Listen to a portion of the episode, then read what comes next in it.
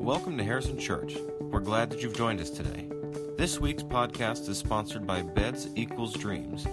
Join us for a Build a Bed event on September 23rd and 24th to build 60 beds over two days for an elementary school in Lancaster. To sign up, click the link in this episode's description, or you can visit us online at harrisonchurch.org. We hope you enjoyed this week's message from Pastor Shane Page.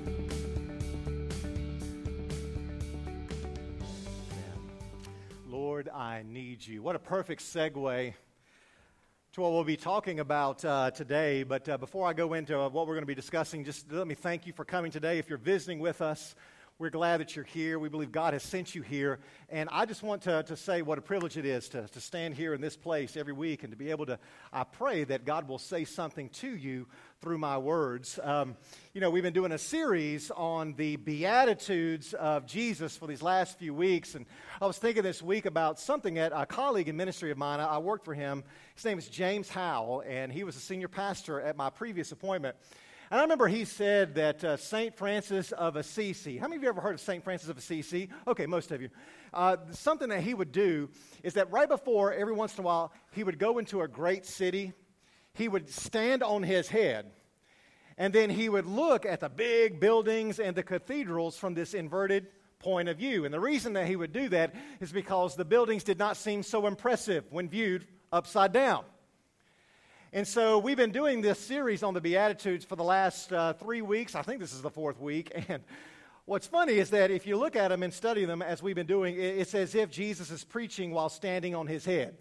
Everything is inverted. I mean, he has said things so far like, Blessed are the spiritual zeros of this world, not the spiritual giants. He says, Blessed are those of you who mourn and who grieve, not who are strong. Last week it was, Blessed are those of you who are meek for they shall inherit the earth. And so today, man, it's just a great segue. We're going to be talking about the very next thing that Jesus said. Does anybody know? I can do this in the contemporary service. Anybody know what was the very next thing Jesus says? Blessed what? Okay, good. I'm glad we're preaching on this. Blessed are those, he says, who hunger and who thirst for righteousness. So that's going to be our topic. Uh, what I did is I tried to think of a text that would kind of support the blessed those are those who thirst and hunger for righteousness. So I'm going to be reading to us uh, this morning from John chapter 6. And I'm going to invite you to stand as you are able for the reading here of, of God's Word. John chapter 6. Now, the next day, what happened the day before is that Jesus just fed the 5,000. Okay, so this is right after this has happened in verse 22. The next day, the crowd that had stayed on the other side of the sea saw that there had been only one boat there they also saw that Jesus had not got into the boat with his disciples, but that his disciples had gone away alone. Then some boats from Tiberias came near the place where they had eaten the bread after the Lord had given thanks. That was the multiplication of the loaves. So when the crowd saw that neither Jesus nor his disciples were there, they themselves got into the boats and went to Capernaum looking for Jesus. When they found him on the other side of the sea, and if you go to Galilee, it's the Sea of Galilee, the other side is actually called the other side to this day. They said to him, Rabbi, when did you come here? Now, watch what Jesus says. He says, Very truly I tell you, you are looking for me not because you saw signs, but because you ate your fill of the loaves. You got a meal. 5,000 people more showed up. Whenever Jesus feeds people, including the church, man, they come. That has bombed twice now. But then Jesus says this. He says this, "Do not work for the food that what? Perishes, but for the food that endures for eternal life, which the Son of Man will give you. For it is on him that God the Father has set his seal." And then they said to him, the crowds, Well, what must we do to perform the works of God? And Jesus answered them, Well, this is the work of God, that you believe in him whom he has sent. And so they said to him, What sign are you going to give us then, so that we may see it and believe you? I mean, they just saw the multiplication of the loaves. What work are you performing? Our ancestors ate the manna in the wilderness as it is written.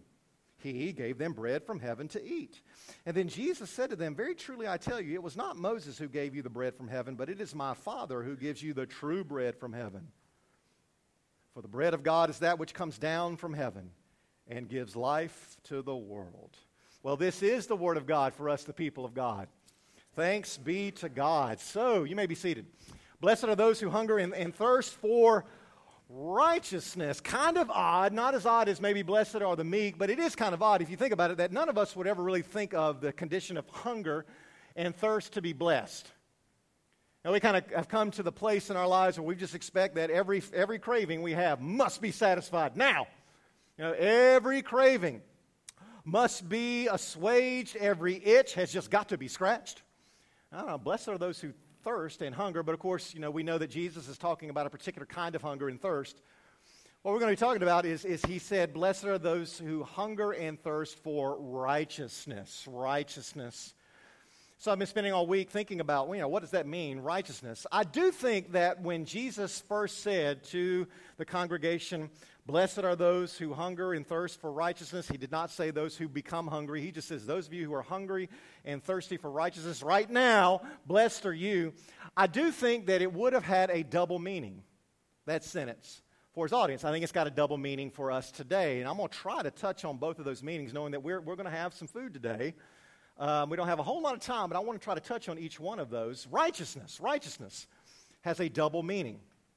I mean, righteousness, if you, if you research most of the scripture, particularly the Old Testament, whenever you come across the righteousness of God, that statement, it usually just means, you know, not necessarily the moral character of God, but they were referring to his faithfulness, God's faithfulness, God's holiness, God's glory. All right, that's what the righteousness of God or righteousness usually refers to. It's, it refers to the things of God. So, so when Jesus pronounced this benediction, over the people who are hungry and thirsty for righteousness. What he was saying is that, you know, blessed are those of you who right now have this insatiable hunger for God. Blessed are you right now if you have as such a deep craving for God. And blessed are those of you who do not want that craving for God ever to be satisfied. So that's, that's what Jesus is blessing right here. Uh, in the sanctuary services, uh, we're going to read also from another text. And if you got your Bible, you can look at it uh, a little later. Not now, I'm preaching. But Psalm 84, we're looking at Psalm 84, and it's beautiful psalm. And, and the second verse of the psalm, the psalmist says this O Lord, my soul longs. Indeed, it faints for the courts of the Lord. You ever heard that?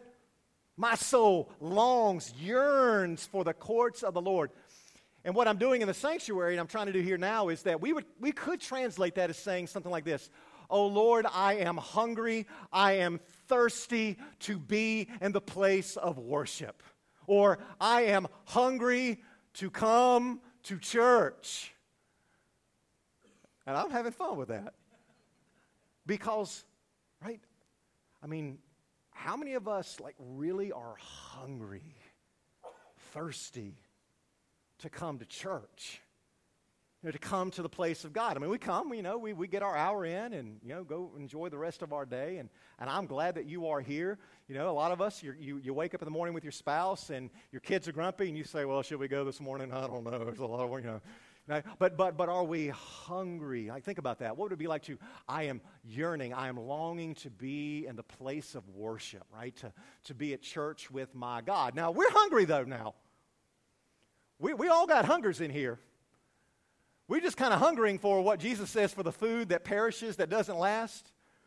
I mean, we can have some fun with this. Like, what, what are you hungry for right now? You know, it's left to me to be kind of general. I mean, some of us right now, you're hungry, I don't know. You're hungry for the new NFL season. Ooh. Right? We're, we're hungry for some retirement. It's coming. I see it.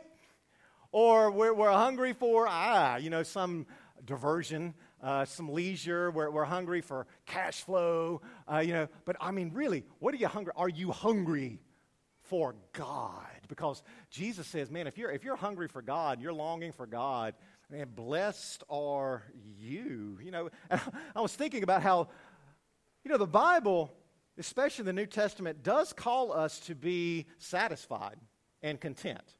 It does. But it says that we should actually be satisfied and content with our material things. So, you know, Paul will say something like, you know, be content with the things that you have, or don't try to get rich quick, you know, pursue wealth because then you'll fall into a trap. Like, we should be content, the Bible says, with our material things, but we should actually be, based on the Beatitude, very discontent with our relationship with God. We should not be satisfied with our relationship with God, but most of us, we're not standing on our head. We don't we flip-flop that. We're we're mostly content with our relationship with God. Went to church today. I'm good. But we're very discontent with our standard of living.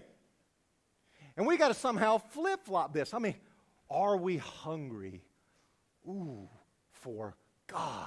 And we don't ever want that to be satisfied. I was working on my sermon this week, and just as I was working on it, it I, I was immediately reminded of a comment that a pastor friend of mine received from a family in his congregation who had stopped uh, worshiping. Uh, they did not come as regularly. And uh, other people in the church were doing this, and so the church decided to do a survey about worship. Now, I got to tell you, man, surveys in church can be risky business. I didn't say this at 8:30, but I can only think of one worship survey in all the Bible, and that is when Aaron, remember back in the desert, said to the people, "What should we do for worship?" And they said, "Let's make a calf."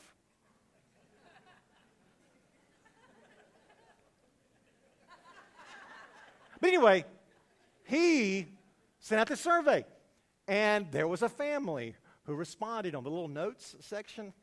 I don't. I hope this is okay for me to read, but I'm going to share with you what they said. And this is word for word what they said. All right, they said, We have decided not to worship regularly because it is not relaxing or enriching. Instead, we make sure to have a special family breakfast now on Sunday mornings. Usually, scratch made oatmeal pancakes with berries eaten in our jammies. Now, that's enriching family time. That is pathetic. And I say that because where's the hunger? You know, like where, where, is the, the hunger for God, right? Blessed are those who hunger for God. That almost sounds counterintuitive, and this has become, if this is your first Sunday, this has become my theme. I did not intend this to become the theme, it's just kind of arisen out of this study. Uh, and my theme has been, you know, we expect God to fill us. Like this, this is what we think God's job is, is to fill our lives, when really what God does is He wants to empty us. That's kind of been my theme. I guess I'll say it again next week. I don't know. But if you think about hunger, even physical hunger, it's an emptiness, right? It's an emptiness. You, you, are, you are empty. And Jesus says, Blessed are those who stay empty for God, for God shall fill them. But Jesus is speaking here of a different kind of filling. Jesus is actually saying the filling you will receive from God is actually a greater hunger and thirst for God. Like the hunger for God, the thirst for God is the filling by God. It's a paradox. It makes no sense to us. We kind of get it wrong, right? God, it is your job. I'm, I'm praying to you, fill my desires, assuage all of my cravings, and, and that's not the case at all. Here is, here is the reality and you know this from experience, people who are close to God in your life. I mean, in church tradition tells us this, the great saints, and it's this. Here's the reality that the closer you draw to God, when you have tasted the true presence of God, your response is always more. More. More. More. Lord, I want more. I want more. You never say, I'm, good. I'm good. If you are in the presence of God, you, the closer you are drawing to God, the more of God that you want. And that desire just will not stop. I mean, God is infinite, right? God is, God is infinite. He has an infinite capacity to give us more of Himself, infinitely. I can do this forever for you. And it just so happens that you and I, in our souls, we have the infinite capacity for more. And that is why I've always said that the marketers of today are profound and excellent theologians. We don't give the marketers enough credit for this. They know the human condition. They know that you and I are always desiring something.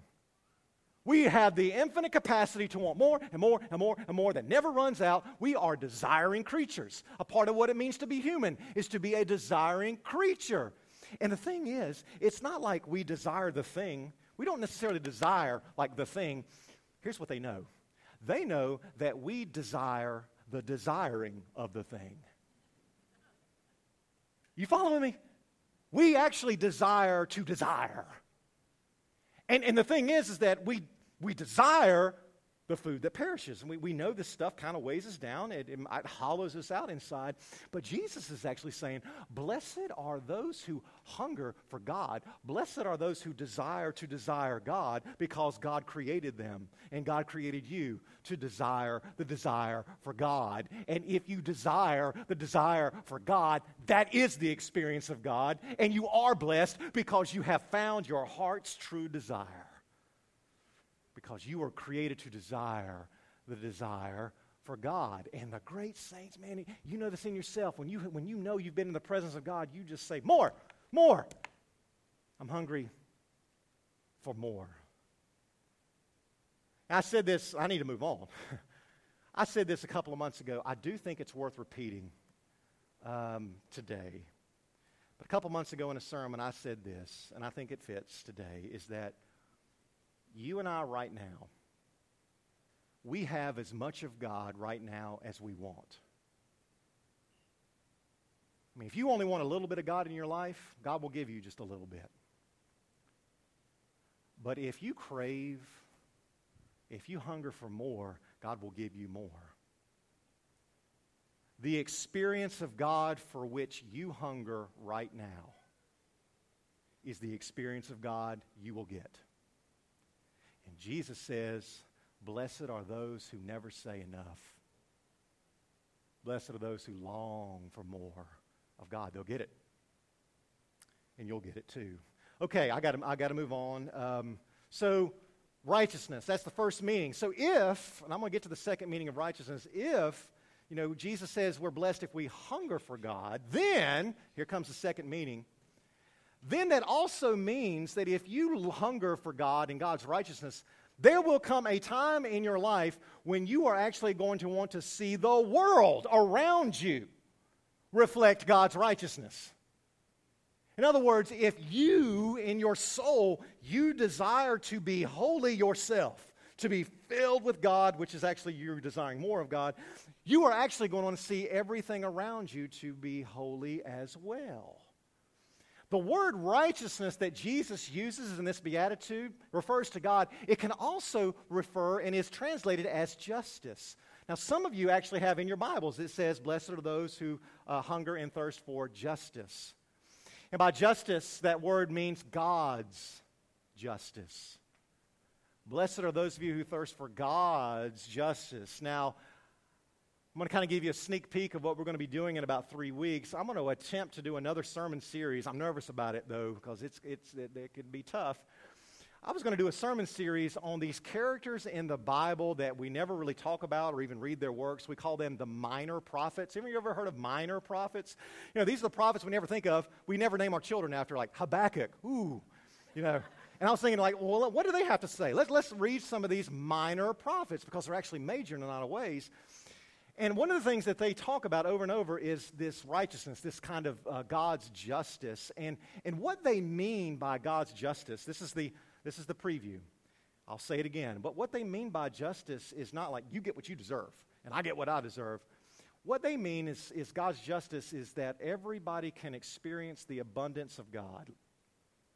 Like everybody can experience the world, creation, and they can all flourish in it. It doesn't mean everybody has the same, but everybody should be allowed to flourish in it. And that means God's justice would require that no one be mistreated, you know, no one not have enough. And, and so, what Jesus is saying is, is like, blessed are those who hunger for God, yes, but who crave for God's kingdom to come and for God's will to be done on earth now as it is in heaven.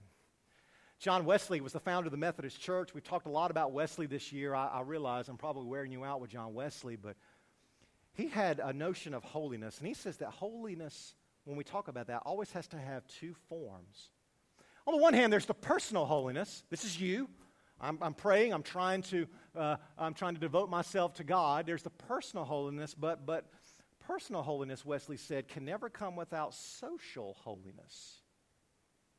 So if you desire to be holy, then that means if you really become holy, you will desire the social world to be holy as well. You will want the laws, the institutions, all the things around you to reflect the goodness of God. And there were a ton of people in Wesley's day, preachers, other churches, who would say things like, you know, this is the 1700s, 1800s, like, hey, you know, I know slavery is a ba- may, not be such a bad idea, it may be a bad idea, but um, it's the state, man. Let that be the state's problem. We'll just come to church and we'll just focus on our personal holiness. But it was the Methodists who were among the first to say, uh uh-uh, uh, slavery's a scourge. It's not going to be in God's kingdom when God's kingdom comes into this world. Therefore, the Methodists were the first to fight for its abolition. Child labor laws. The Methodists were the first to fight against it. Why? Because they knew that to be holy personally, to crave God yourself, requires that you crave God's will to be done all around you socially. This is why we are attempting to build 60 beds at the end of this month for children in our area who do not have a bed. We cannot do it without your help. We really need you. I'm encouraging you to sign up for a shift. And why are we doing this? We're doing this because God's justice requires that no child be without a bed. We got a backpack ministry here, and every week people drop off food for these backpacks, and, and people come and they take the food that's donated and they put them into school backpacks. And then we take those backpacks to area schools for children who, without their school, they don't have anything to eat. It's a lot of food insecurity. Why are we packing backpacks? Well, the theological reason is because God's justice requires it. Because no one in God's world, no child especially, should go without a meal. We're getting ready to start Room in the Inn. It's coming. Once a week, we host homeless people, our neighbors.